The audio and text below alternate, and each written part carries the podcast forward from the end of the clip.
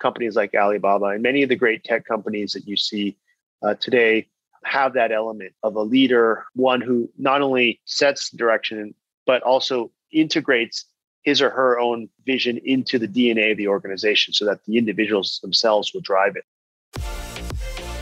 Get ready for brilliant people, brilliant ideas, and a regular good time. This is Brilliant Thoughts with Success People editor Tristan Ahumada, the show that thinks about how personalities, relationships, and communication shape business success. And now here he is, Tristan Ahumada. My next guest is not only a brand new author of a book called The Tao of Alibaba, but he served as a vice president of Alibaba Group. And he also, in fact, he's an internet executive with over 20 years of management experience in e commerce and digital media in Greater China, Asia, US, and Europe. During his time away from Alibaba, Brian has now become an angel investor, an executive at McGraw Hill Companies, helped out management consulting, and served as a special assistant to Mayor Willie Brown in San Francisco. Now, in this conversation, we dive into his time at Alibaba, what he learned, so here we're going to go into mission, vision, values, how those drove this company to be able to grow, how we can take that and put it into our business as well, leading without leading. That that was a beautiful talk that we have. And of course, we bring up TikTok, which you're going to have to wait until the end on that one. But we talk about the different philosophies in Western civilization versus Eastern civilization. This one's jam packed. Get ready for Brian Wong. Welcome back to another episode of Brilliant Thoughts. I'm your host, Tristan Ahumada, and I've got somebody with me today that uh, I'm, first of all, I'm very impressed with the book. Very fun to read. A lot, a lot of knowledge in there. And it's called The Tao Alibaba. You've got to pick it up. Brian Wong is joining me from Singapore. Brian, what's the deal with the amazing background you've got? Tristan, um, I um, I'm sitting in a gift shop. Actually, it's it's about seven in the morning, and you know, I couldn't find a quiet place in this resort. A lot of little kids running around, so I felt uh, I got them to specifically open up this place before it it, it, it goes into business, and I'm sitting like in, in in the gift shop alone. But this is as quiet a place as I can find. Who did you have to bribe for that, man? you know, just a lot of persuasion. Um, I told them it was a very important conversation, uh, and they said, "Okay, well, this is the best we can do." So I'm I'm grateful either way. Is that part of the Tao of Alibaba or no? oh yeah, you got to go with the flow. You know, I wanted to use the conference rooms. I said, "Sorry, there's a wedding." Uh, they have a hospitality lounge, but you have people walking in and out. So I found the path, and I ended up here, and I'm happy. All right. Hopefully, you're happy. I'm I'm super. I'm just happy that we got you, man. Okay. Thank you. Thank you for doing this. Let's dive right into it. What okay. made you want to tell us this story in the way that you did? What what was the inspiration? Well, you know, uh, Tristan, I'm um, as you read in the book, I'm originally from California. I grew up in the Bay Area. Um, and I've always been surrounded by, you know, tech and, and all the things happening, but it really did start to take off right after college. Um, when I graduated from college, uh, you know, things like companies like Yahoo and, and, eBay were all emerging. But ironically, I ended up going to China to pursue um, an opportunity at this startup at the time, which was called Alibaba. Um, and writing the book for me was really a way that I felt um, I could share that experience um, and story that I felt as a California kid, kind of growing up, was really important for you know my peers and, and friends to understand so that they could see and complete sort of their understanding of what's happening in the world vis-a-vis technology and how that's changing society. Um, I think that you know, over the last 20 years, there's been lots of changes in the world. Um, and technology has become such a big part of our lives. But what we haven't been able to fully understand, at least from a US perspective, because I travel back and forth between, you know, the two countries, is is is really what uh, f- to fully appreciate what's happening uh, kind of in in in Asia um, and how that is kind of intersecting with what we know um, in the West. And I yeah. think that there's a lot of fear and concern about something that is becoming, you know, more competitive with kind of, you know, the United States as a country, but also uncertainty in terms of how that's going to affect the way we live and interact, kind of um, as as as people around the world. And I wanted to show that there are things to be learned. There's lessons to be learned, but also the mindset and the psychology, or maybe even the philosophy by which some of these leaders in, in places like China go about things is influenced by this Eastern philosophy. And, you know, I think you're from the West Coast as well. Yep. I grew up in the Bay Area, and, and we hear terms like Taoism and, and, you know, Eastern philosophy, whether it's Buddhism and whatnot, all the time. But how does it really impact our day to day lives? How does it affect the way people think about doing business? And I found that to be very fascinating in the almost 20 years that I worked at, at Alibaba. So that this book is the best effort that I can make to share that. And there's a lot in there in the book. Um, it covers kind of macro uh, sort of the situation and in terms of what was happening at China in China at that time, but it also goes into the micro, which is the the, the management principles uh, that guided decisions that were being made, big decisions that resulted in the creation of one of the largest um, you know e-commerce companies or the largest e-commerce company in the world.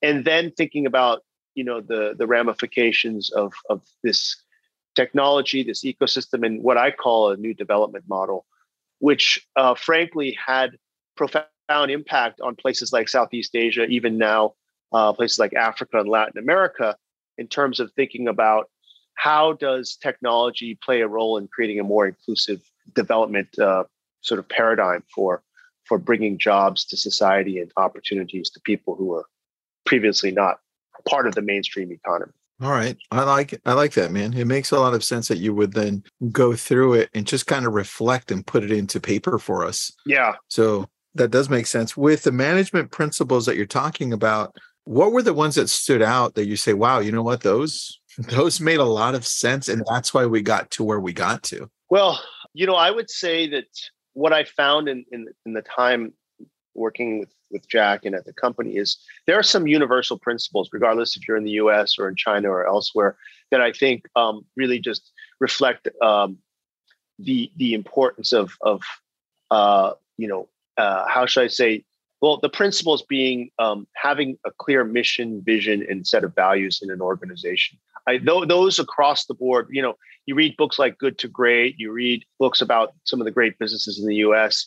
Um, and you and we, and we, even visited a number of these during uh, our time at Alibaba. Those companies have been around for over hundred years, and what's very very clear is uh, each of these organizations had a very clear purpose as to why they existed, and that's something that's constantly re, um, brought up and reminded to uh, the employees or the people uh, working there. Live and breathe that purpose.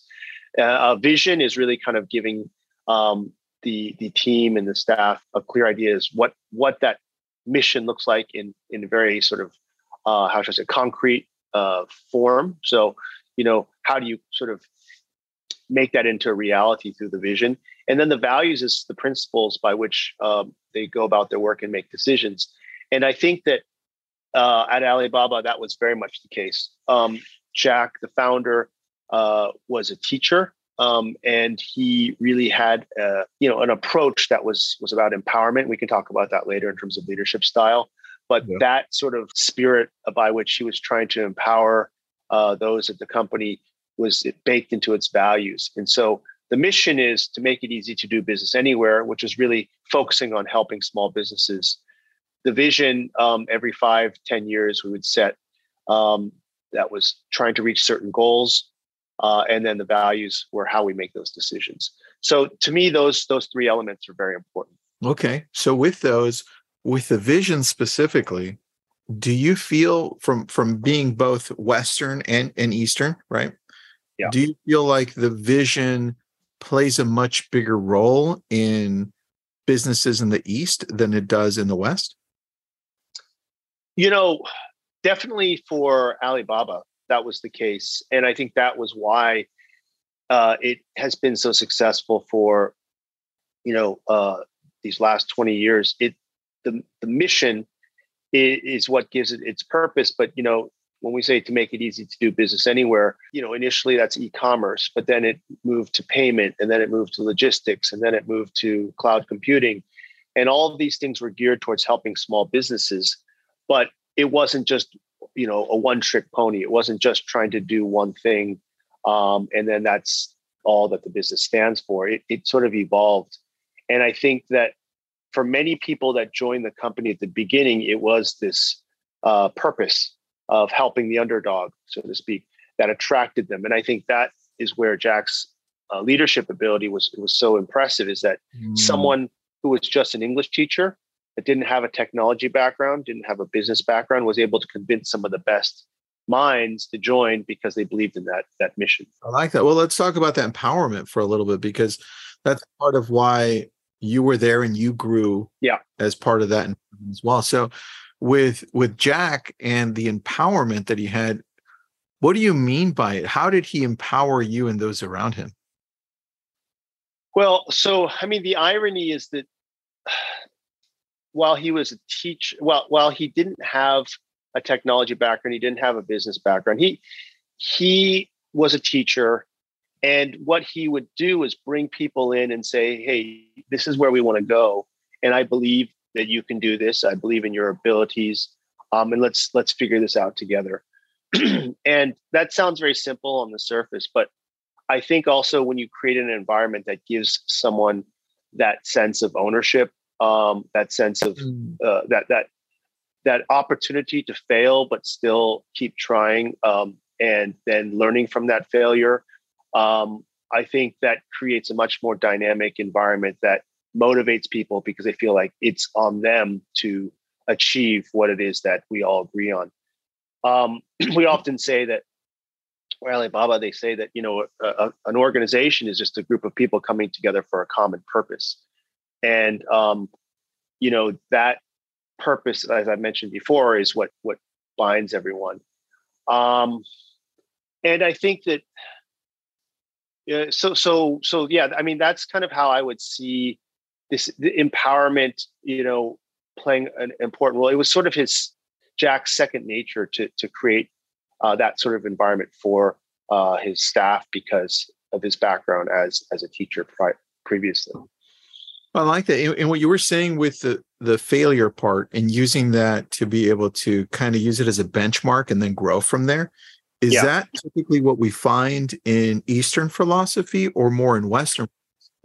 I'm not really sure how, how to answer that because I mean failure, I guess um, obviously there there are sides. I mean, Eastern philosophy has many elements. So there's there's Taoism, which is much more of a fluid, dynamic um, uh, interaction and balance between this yin and yang. But then there's Confucianism, which is very very structured, right? And it's yeah. very kind of didactic. So you can have both extremes. But I think that what I would say, you asked that question, you know, what kind of defines the characteristics of Eastern philosophy? It's more of the holistic approach. Um, you know, Taoism talks about um, this balance. And I, again, I get into this in my book of of these contradictions um, in the unity of contradictions. So how do you embrace, um, you know, the, the two sort of opposites? Um, and it's more of a dynamic balance as opposed to a, a right and wrong. Um, and so I would say, and also looking at an ecosystem, for example, I think that Alibaba evolved in the way it did because there was a recognition that this isn't just buying and selling as a marketplace. Um, this is uh, a platform that has buyers and sellers, but there are many other factors involved that need to be addressed um, in order to create a healthy ecosystem. And I, so I think that if you if you want to highlight kind of the Eastern characteristics that played into this, it's more the holistic view versus mm-hmm. um, you know a a reductionist view. And one of the things I've always wondered is why haven't there been super app platforms, for example, that have that emerged from the West? They all seem to be coming from the East. There's there's Alibaba, but there's also a company called Tencent that has a, a messaging uh, tool called WeChat, but that integrates like payment and uh, you know video and all these different things. And um, you hear people like Elon Musk and Mark Zuckerberg and even Microsoft recently talking about creating super apps. But uh, in the past in the, the West in Silicon Valley, it's been about specialization. Everybody wants to do one thing and do it really, really well. Whereas in the East, you kind of see this integration of many different functions. Oh man, I like that. That's interesting. Yeah. Interesting how, how you, you do see that now that you're talking about it. I definitely yeah. see that in the in the philosophical approach, right? Yeah. Yeah. So you mentioned because I'm I'm about three fourths of the way in your book. Okay. And in it, chapter eight. Uh, okay. So for those of you who are going to get the book, uh, the Tao of Alibaba, chapter eight, uh, performance management, because we just talked okay. about kind of like a more holistic approach, right? Yeah. So it reminded me of that chapter, which is like going beyond KPIs. Yeah. So talk to me about that.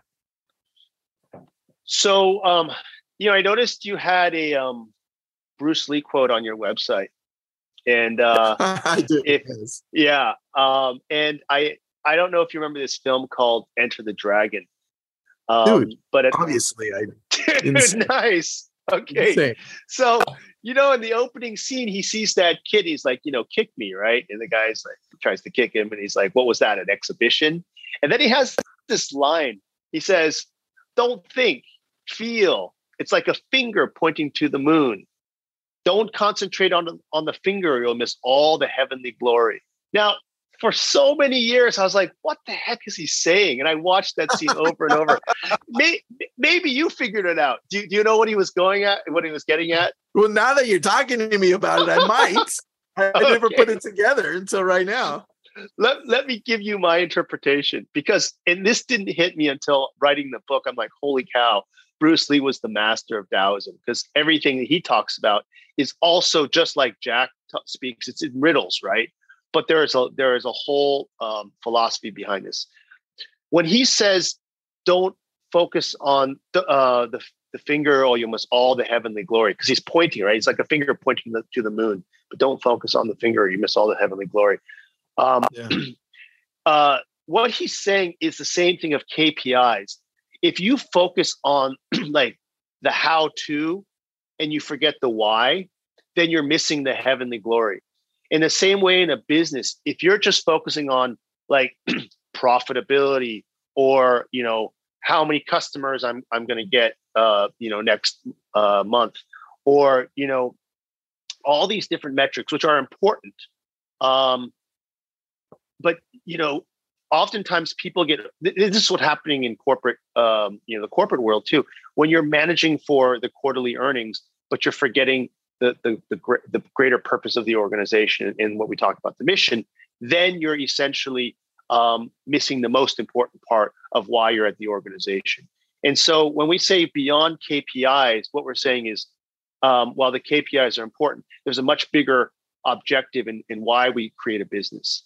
And that's what's really fueled um, mm-hmm. you know this innovation this motivation the spirit of creating something from nothing at a company like alibaba got it man yeah because when when alibaba was founded first of all china had a per capita income of $800 it had 8 million internet people uh, sorry 800 uh, sorry 8 million internet users um, online at the time and jack was an english teacher if you add up all those different elements, you'd say the chance of success was very, very slim. Like, why would you want to create a company in an environment that didn't have any users on the internet at the time? And why would you back a guy who had no business or technology background?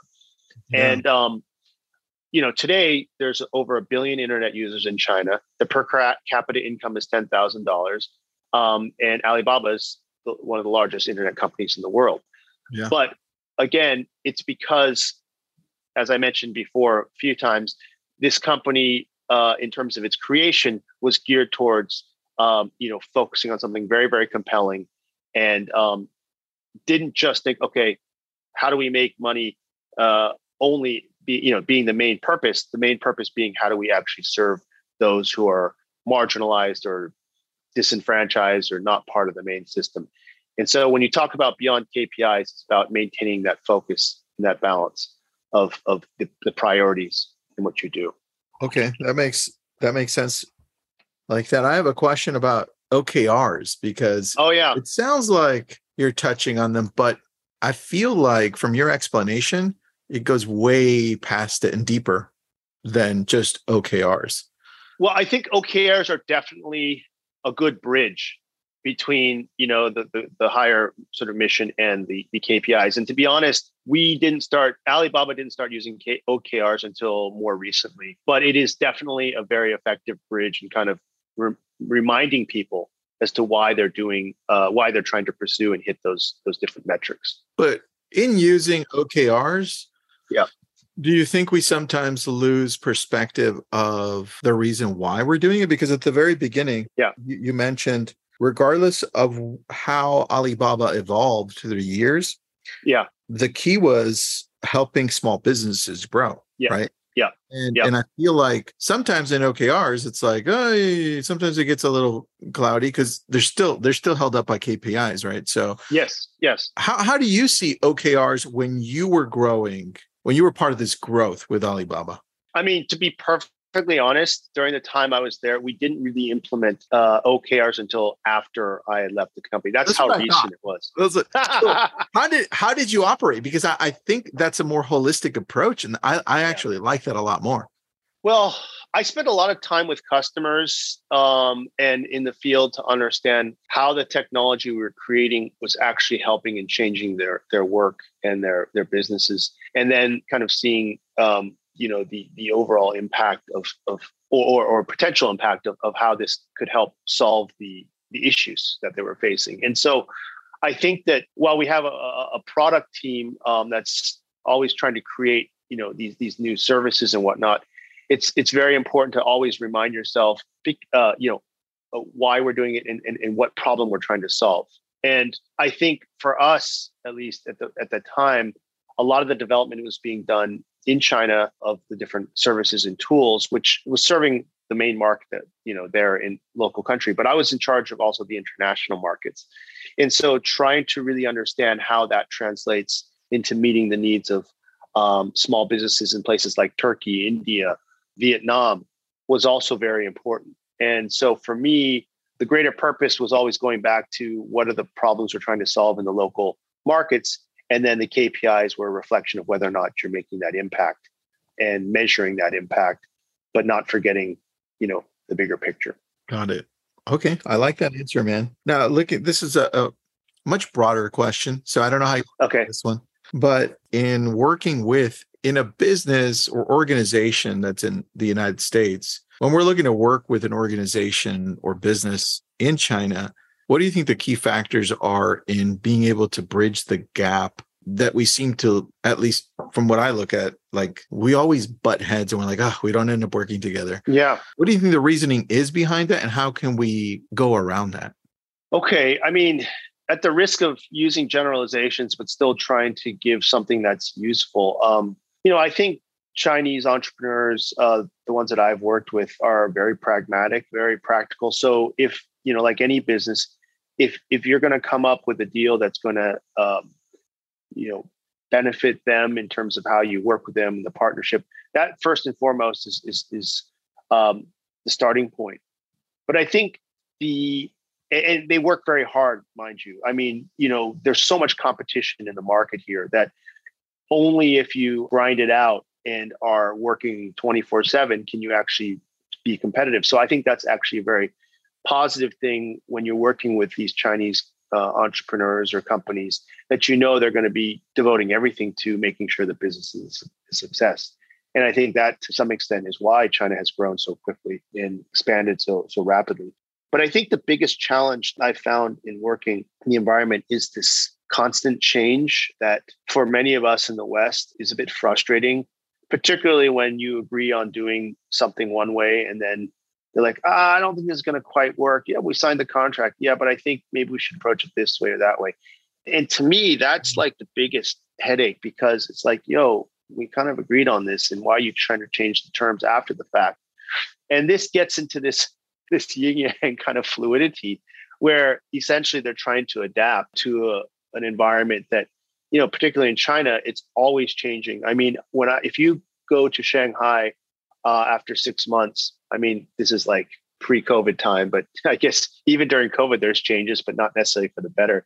But you know, there's always things that are you know new buildings or things are you know changing at a pace that you don't even recognize it. And so part of the mentality, I think, of the business owners is they have to be willing to adapt and change at the drop of a dime. And I think that you got to go in and be ready for that, but all, at the same time, maintain your principles in terms of what is obviously important for the business partnership to be successful. But always try to think, you know, one, two steps forward. What if this happens? What if that happens? And I think probably the frustrations will be diminished. You know, at, at Alibaba, they had a value of the six values. One was called embrace change. And that was really to acknowledge the fact that the country was the fastest growing economy at that time. It was in the fastest growing industry at that time. So you imagine the rate of change that was happening, and any employee that worked uh, at the company had to be willing to change according to those situations. And now the value has been revised. Now it's just change is the only constant, which I know that you talk about that in many of your talks. Yeah. But it's just something we need to accept in the world today. And I think it's now becoming even more the case all over the world. But in China in particular, it's something they just embraced, or at Alibaba specifically. Dude, I like that. I like to embrace embrace change, and this change is constant. Interesting. The progression of that. I like that. Yeah. All right. So you've got rad. Is it rad two or radii? Radii. Radii. Yeah, yeah. All right. And I, am taking a look at the site, and okay, and I, I, like it. It's very different, but I like the way it flows. Yeah. So explain me the idea of radii. By the way, guys, I'm looking at R-A-D-I-I dot C-O if you want to look at it with me. So tell me about that. Uh, I'm honored that you took the time to check that out. Thank you, uh, Tristan. Radii is really a um, it was a pet project that I started when I was at Alibaba, and it's now what I'm kind of focusing my time on. It's focused on youth culture that's uh, emerging uh, from China and the region: music, film, arts, design, uh, even tech, but its intersection with society. And what I'm trying to uh, reflect in this is is the change that's happening in Chinese youth culture because it's not a monolith. The country's not a monolith. There are pockets of very extreme creativity in groups, whether it's the big cities or even the countryside in, in third, fourth tier cities. You'll see we just released a film on reggae in Yunnan. Most people would never expect there to be uh, that music genre in uh, a rural part. Yunnan is southwest China. It's like the furthest, you know, from the big cities but they have probably the most diverse set of minority cultures there that have embraced uh, reggae style and they've made it their own. The the Wa minority, the there's there's a bunch of these groups that are producing some amazing music. There's hip hop in Chengdu, and there's you know big EDM movement in Shenzhen. Shenzhen is uh, you know the tech center, but the way that people kind of escape from the stress of work is they do go to these rave parties and there are these massive clubs. So we wanted to kind of show that um, through the media and content that we create. And how does this relate to Alibaba? Well, um, I think that part of, again, the very beginning of our conversation, Tristan, you asked why I wrote the book. I think that we're in a time of great tension, you know, between two countries, the United States and China. But yep. these two countries are the only countries in the world that are in a position to really solve what are the, the most pressing existential problems that we face as human beings. And being American and of Chinese descent, this is a very personal issue. So rather than to get into the fray of politics and try and talk just about those issues, so while, while I do think they're very important, I think one of the other more constructive things we can do is just demystify the cultures between one another and show that there are human beings behind all this. And you know, if you look at the numbers, there uh, are 330 mainland Chinese that study in America in any one year. They, they love going to America to learn about the culture and about everything else uh, in America. But there's only 30,000 Americans that go to China to study. And you think about this huge disconnect in terms of mutual understanding. And it, and it really does start with the youth. To understand one another, you need to spend time with one another. Yeah. And so knowing that, you know, it's going to be hard to convince you know another 300,000 American students to go to China anytime soon, I figure Radii is a great way to kind of at least open provide a window into that youth culture. I like that, dude. You know, I was talking to Derral Eves. He's um you know Mr. Beast? I've heard of it. Yeah. Okay, so YouTube, YouTube, Mr. Beast is like the biggest YouTuber on the planet. yeah.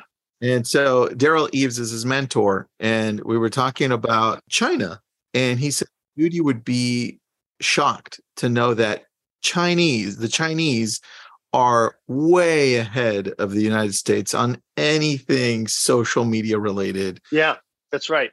And I was like, "Whoa, whoa, dude, slow down! Tell me about this. I wanted to know more." So you've experienced the growth of the internet Yeah. in, in an amazing country and now uh, we, we we somehow in the us are kind of closed out to what's happening how Yeah. fast it's growing i don't think we fully understand how amazing social media is there and video content and everything Yeah. tell me about that what what are we missing what should we know Well, hey, thanks for bringing up this subject because I think I think you're right. There is a lot to be learned uh, from what's happening in China because social media has become s- such a big part of everyday life for the average Chinese youth. And you know, granted, there's Facebook and Twitter and Instagram and all that here in in, in the U.S., but the main driver in this, Tristan, is that when China went through its internet revolution, there was very little in the way of retail and finance uh, infrastructure.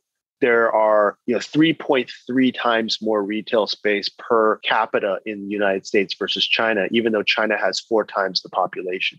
So what happened is the internet sort of filled in the gaps where you know people normally go to a shopping mall to buy stuff when Taobao, which was an Alibaba creation, it's like an eBay uh, or you know Amazon. When it came about, people immediately went to those platforms because that's where they could buy stuff that they can't find anywhere else. And when it came to payments, you know the, the banking system was not that mature. There weren't even many credit cards. People went directly to digital payments, and so they started to um, you know do all their transactions online. So when you talk about social media, it was the same sort of thing. Rather than just use the traditional methods, people just jumping on instant messenger, and then the tools that emerged from instant messenger, like the voice and the video, became an everyday part of their lives. Today, there's 52% of China's retail is done on e-commerce. wow That's compared to 19% in the US and I think 14% or or less than that in the UK. And it's the only country today where a majority of the retail commerce is all done online. So when you combine like the, the social media with the commerce, it essentially becomes a whole nother virtual world where people live and breathe through their phones because that's how they get things done. And you know, my wife, it's funny, she's like, Well, Brian, I don't know if I want to move to the US so soon. I'm like, Well, why? She's like, Because, you know, I'd actually have to go to the grocery store to buy, you know, food to to cook, you know, each night. I'm like, seriously? It's like because they deliver all your groceries to your home in China. The first thing you do is wake up in the morning, you order your groceries, and then it's delivered to your door. And then, you know, you don't have to go out and do shopping. And, you know, so many other conveniences. So, yes, it's mainly because the adoption rates were much higher and it becomes an everyday part of your life, both in terms of communication, but also consumption and everything else. dude are you saying introverts would have a lovely life in china You know, not too bad. Not too bad. that sounds pretty good to me Yeah. man what the hell are you doing in singapore then you know, we want to get a little bit of sun just coming down to uh, because we haven't really left the country, China, uh, in like three years because of the COVID lockdowns and everything. So this has uh, been a nice refresher. I mean, I've personally left a few times, but I haven't been able to bring my little girls out. You know, they're one and three, so very young. oh they were born through Yeah, covid yeah, COVID babies, man. wow Yeah, yeah, yeah. dude that's a whole nother talk Oh Holy yeah, it is. damn But plenty of good stories on that. All right. All right. So, where do you think the opportunities lie as far as creation for what's next? Because I, I feel like the more I talk to people that that are working in China at a high level or with China at a high level, I keep on seeing the same theme. It's like they seem to be leading the way because now you just explained it. Like 50, you say 52% yeah, fifty-two percent. of the population is is using a combination of e-commerce at some Well, point. 50, 52% of all retail sales in China is done on e-commerce. retail sales. So with Yeah. that, like what should we be looking out to apply or to do or to maybe just work more with yeah the United States and saying, you know what, that that is something we should apply or at least look into? Good question. Um, you know, despite all the um, the, the the concerns around dual use technology, semiconductor, um, let's put that aside because that's obviously a very political consideration. There's still a, plenty to learn in terms of applications of um, consumer e-commerce that that China has sort of uh, pioneered, and it's the things that we talked about. You know, um, how to make e-commerce kind of more prevalent uh, in in terms of not just serving the consumer, but also helping small businesses. I think one of the most amazing things about this story last 20 years, which is also partly why I wrote the book, is to show how um, technology was created to serve these small businesses who, frankly, you know, many um, companies in the past felt small businesses are not worth their time because the acquisition costs are so high and you get such little return from them, right?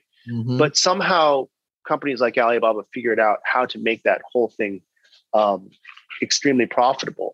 Mm-hmm. And they did that by number one, educating the market. Uh, I mean, the first five ten years of Alibaba's existence was basically just door to door sales, people educating small business owners of why the internet matters to, to their companies. And then the second phase of this was really um, just trying to um, create these tools that made it easy for uh, these uh, small businesses to use because I think a lot of small businesses are not s- technologically sophisticated. So what um, you know Alibaba did was to lower the barrier to entry by making the, the by simplifying things and not um, you know not scaring them away uh, because of the complexity and, and, then I think what happened is it, it not only spread in the cities in terms of adoption rates for small businesses, but even to the rural countryside. And one of the questions I ask is like, how do you make this technology accessible to those of the furthest reaches in in a society? Now there are villages that are doing, and I'm not exaggerating, are hundreds of millions of dollars in revenue uh, by selling their produce, that their farm farming products, they actually create their own industries where they'll manufacture things um, in their villages and sell it to the cities and even internationally. And so this is job creation, right? Uh, in rural communities where people were normally leaving villages and going into the cities. You had this hollowing out of villages because nobody wanted to live there because the quality of life was so poor and there was no job opportunities. Now people are returning to villages to work because they not only have jobs because created through e-commerce, but they have a quality of life because they have a natural surrounding. It's not these cities that are extremely crowded and the cost of living is so high they have to live in like a little shoebox. Mm. So how China was able to achieve that, I think, is very interesting. And I will say this, Tristan, um, there is a role that government plays yeah. Uh, the role that government plays is uh, by funding infrastructure, by creating a fertile environment where these digital uh, businesses can actually thrive. And you know the irony. Um, this is a, for a much longer conversation, but you know with with the rise of China and its competitiveness, I'm seeing actually positive things happening in America in terms of inward looking and saying what do we need to do to improve our competitiveness so things like the Infrastructure Act, things like you know it's the, the country's investment in technology like uh, semiconductor, all that is actually very good for America. Think how how long it's been since we've invested in our infrastructure Ooh. in the states, right? So so when you go to China, you'll feel like, oh my gosh, I'm living in the Jetson world because everything feels like postmodern.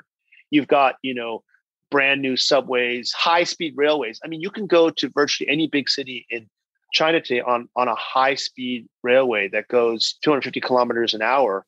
And the Acela is only electrified for certain parts of the East Coast, let alone trying to get from East Coast to the West Coast, right?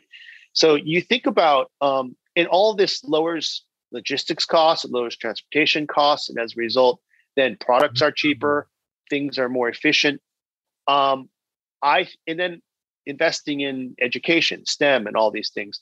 So I actually think that there are lessons to be learned in terms of how government plays a role with private sector, and then the role that private sector plays to actually help society as a whole. Not just make a the next unicorn and then list that, but also what are the services and products that these tech companies are providing that will actually help create more opportunity for the larger society. So that's a very long answer to your question of what you know we can learn, but I think to me that's the biggest takeaway. No, you gave me a good answer, man. I, I think yeah. that that's definitely an opportunity. I agree. You mentioned yeah. leading without leading. Can you, I, I loved that, by the way, because yeah. I, I, had seen it yes. in different ways before. Can you explain what you meant by that? So, I mean, this is really kind of the highest form of leadership, right? I think Jim Collins talks about uh, level, you know, one to five leadership, and some people call it servant leadership. Um, this is very much, uh, I think, a Taoist principle as well. I talk about that um, quote of, you know, leading without leading. And I think this is when all the different elements I talked about at the beginning mission, vision, and values align um, then your organization will drive itself without you having to be in there kind of command and control. Uh, you basically set the direction and everybody marches in the, in the same direction, but they also carry it forward at a greater speed than you would expected with greater creativity and innovation than you expected. And that's the ideal state. Obviously it's it's easier said than done, but at the same time I feel like companies like Alibaba and many of the great tech companies that you see uh, today have that element of a leader, one who not only sets direction, but also integrates his or her own vision into the DNA of the organization so that the individuals themselves will drive it without having to ask their boss, is this okay? Or what should I do here? So that to me is the, the, the principle of leading without leading. Yeah. There's a lot more clarity that way. Yeah. Yeah. I like that. Yeah. Right. So you mentioned how we interact is very key to either the, the Western philosophy or the Eastern philosophy as far as getting along and, yeah. and better together. How do you think yeah. how do you think the Eastern philosophy worked really well with Alibaba in the sense that the interaction was so fluid because you brought the mm-hmm. fluidity up early on? I think there was a turning point, I think it was 2009 or 10, where Jack started to realize that rather than us being just a matchmaking business, uh, we use the term platform of buyers and sellers, that we were closer to like a biological ecosystem where you know you have the water, you have the vegetation, you have the animals, you have the fish, you have the oxygen. And he, he invited some people from like the Nature Conservancy and a bunch of other organizations to give talks on ecosystem. And I know today this doesn't sound as as as novel or unique, but you know, back then, um, it was something quite, uh, you know, it was a fresher, it was a fresh perspective to think about um, how uh, the company should should see itself. So I think that once we took that sort of approach, then we started to have a greater sense of responsibility in terms of how we were helping. Um, not that we didn't from the start, but we had an even greater sense of responsibility of, of how we're supposed to help our community and the ecosystem. And so the things that we did for uh, the companies, um, for example, there was, um, and this was even before the ecosystem conversation, but I feel like this is all part of the thinking of Jack. During the financial crisis in 2008, 2009, the whole world was in a tailspin, but a lot of the Chinese manufacturers suffered uh, because of the, uh, you know, the Western markets uh, were no longer buying their products, and there was this huge, um, you know, capacity, excess capacity in, in, in these businesses. And so, um, we were facing some big challenges. But what Jack said is, we need to help these guys survive. Let's cut the prices of our services and help them get through this these challenging times. That uh, I think was was a very strong statement of of the commitment of you know why we exist in terms of trying to help our our, our customers. But then when you think about things like these rural development projects that we've been doing, um, a lot of people would say, why would you touch the, the rural communities? Um, there's no money to be made there. Uh, and at the beginning, we'd send out uh, a lot of our salespeople who agreed to do this to the, the hinterland, essentially. And they were set up mm. these posts to actually educate the rural communities about what is e-commerce. And initially uh, that looked like a futile act, but over time, what you you saw is these little phenomena called Taobao villages, where I talked about these clusters, uh, where these these um, farmers were able to sell their products through e-commerce and whatnot, uh, and they were able to create these little manufacturing clusters, and that actually started to produce yield results in terms of the business. But to kind of make the first move and go out and do that required a leap of faith. But Jack's whole thinking was, you know, we need to fulfill our mission and we need to actually ensure that um, you know those who are not being served are going to be brought into this larger ecosystem with a long-term view that uh, everything will fit together and, and actually uh, sort of prosper together. And so i think that those ideas in terms of the flow uh, sometimes making the first move without um, getting an immediate sort of financial return really did number one it it it, it was a long-term strategy that paid dividends in, in, uh, over time but two it also signaled to the the markets like you know the commitment that the company had and then that became a, a reciprocal sort of dynamic where companies you know uh, were very loyal to to the business itself Dude, I, I, like that response. You know, it reminded me of Jim McKelvey. Uh, he started Square with uh, Jack Dorsey. yes, little, remember? Of course. Yeah, yeah. And yeah. everybody's like saying, "Why are you going for all the little people? It doesn't even make sense. Ah, money." Yes. And I interviewed yeah. him, and we talked about that. So that that was very reminiscent of that. Interesting. Yep. No, it's it's the same spirit, right? And it's like understanding you have a responsibility beyond just the business. Of course, you have to be uh, a good business person and, and create a, a, sustainable operation. But yeah. at the same time, you've got to take a step beyond that. All right, dude. All right, two more questions for you, and then I'll let you go. All right, decision making. How was it so? Uh, I'm making an assumption here. How was it so fluid so that you guys got things done quickly? Because you were you were one of the first employees. I think the, I, I read that you American. were one, the American employee, right? Yeah. First American yeah. employee. And so I'm assuming you were there towards somewhat of the beginning of this growth. Yeah. How were decisions made that made the company move so quickly? Okay, first of all, I'll say it wasn't fluid; it was chaotic, um, and that's why actually I left the company after two years. I love I went, Thanks. I went to B school, and I thought, you know, we're going to find the, out the real way of doing things. But I went back, and it's still chaotic. Um, so I, I won't sugarcoat it.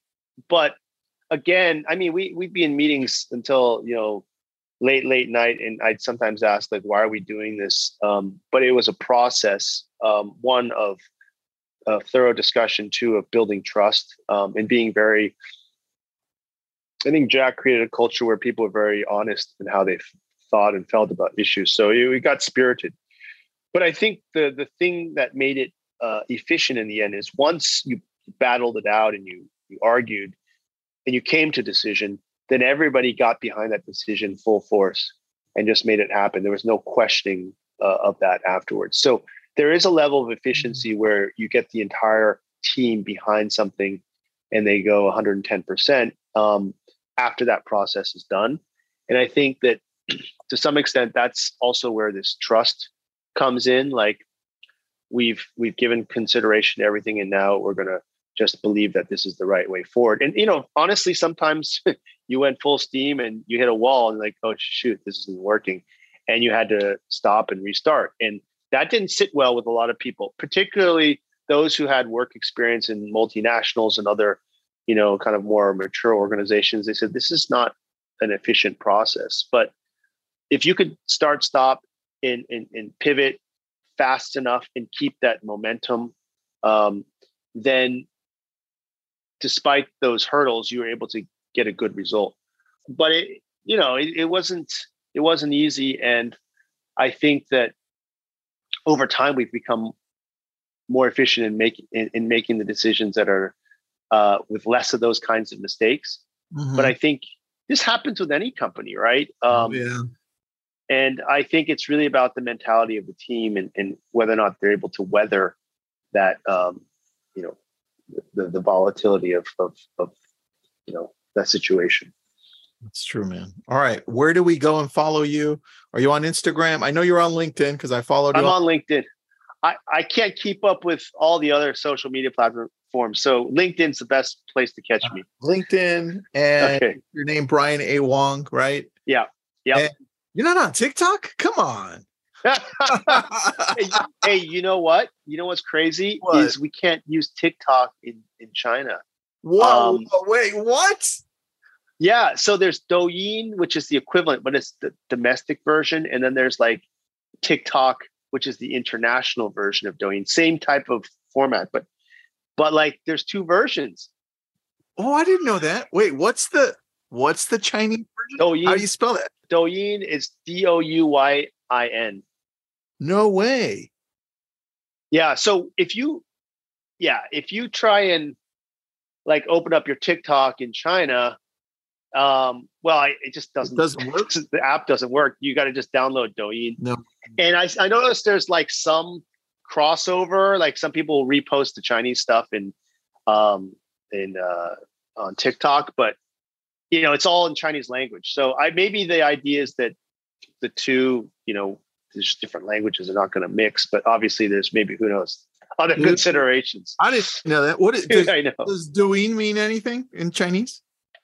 Douyin. Um, gosh, I haven't. I'm not quite sure like how to translate that, but It doesn't Yeah. mean like, like TikTok, like a little tune or anything. no, TikTok is a unique English uh, term, I guess they came up with, but it, it- yeah, All right.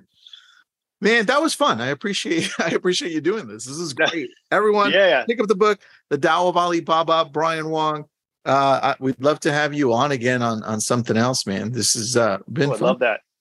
I appreciate. I'll, I'll I'll provide a better background next time. I'll, I'll take your word for it. Or we can be out in the swimming pool too, man. I don't mind. oh yeah, for sure. Okay, we'll, we'll, we'll aim for that. I love it. Thanks a lot, Tristan. Those are all the brilliant thoughts that we have for you today. If you like what you're hearing, drop us a review or just tell your friends. This has been a Success Podcast. Head to success.com slash podcast to hear more just like it.